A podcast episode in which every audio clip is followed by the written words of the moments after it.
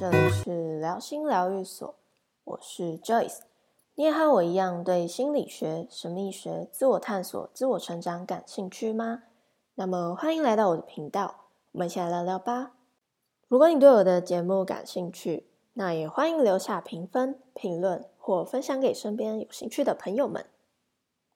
今天这一集是我的碎碎念故事，那大家先别急着走。我想要跟大家分享的是前阵子我去日本旅游所发生的事情。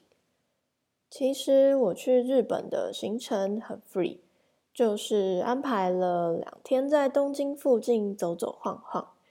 那第二天的时候，我在青年旅馆的时候，不知道为什么我就突然想要用手机查东京塔罗牌。那查了这个关键字之后，就意外出现了。塔罗牌美术馆，天呐！当时的我就是完全大开眼界，原来日本也有塔罗牌美术馆这种东西。那其实我因为本身有在学塔罗牌，那也有在帮身边的人做占卜，所以我对这一块非常的有兴趣。当时看到，我就决定明天早上要去看看，因为离我自己住宿的地方也没有很远。那原本其实是打算要去吃甜点，但是因为这次旅行只有我自己一个人，所以我可以想去哪就去哪，这就是一个人旅行的小确幸啦，可以不用配合别人的行程。但我其实一整趟都在请别人帮我拍照，这也算是一个人旅行的小缺点吧。那其实塔罗牌美术馆它是要线上预约付费才可以参观的，但是我没有预约，所以我在此非常的感谢柜台姐姐让我参观。可能她有看出我是外国人，所以一切都很顺利。那如果里面没有限制九十分钟的话，我真的觉得走进去会走不出来耶，会完全失心疯。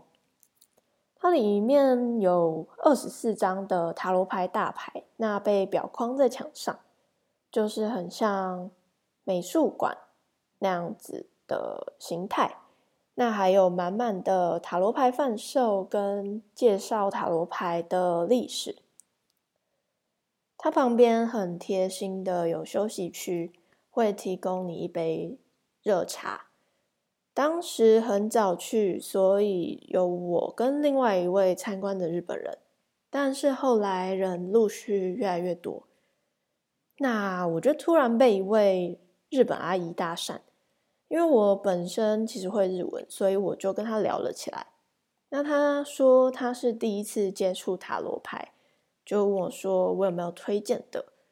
虽然她最后其实没有买我推荐的那一副啦。那我们后来还互相加了 Line，想起来真是有点荒唐。不过，呃，提醒大家，在如果在日本新宿被搭讪的话，嗯，最好还是不要回应啦，因为那边怪怪的人很多，很危险。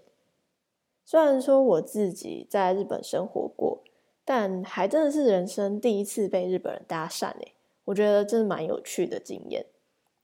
那结束之后，我去了美术馆的，呃，也是一样，他们塔罗牌那边的咖啡厅。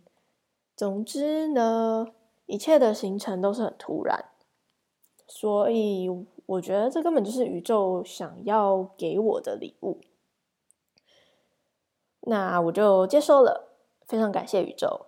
所以，如果说对塔罗牌有兴趣的朋友，那有去日本的话，我非常推荐可以去参观看看。那他是要先上网预约，门票是八百日币。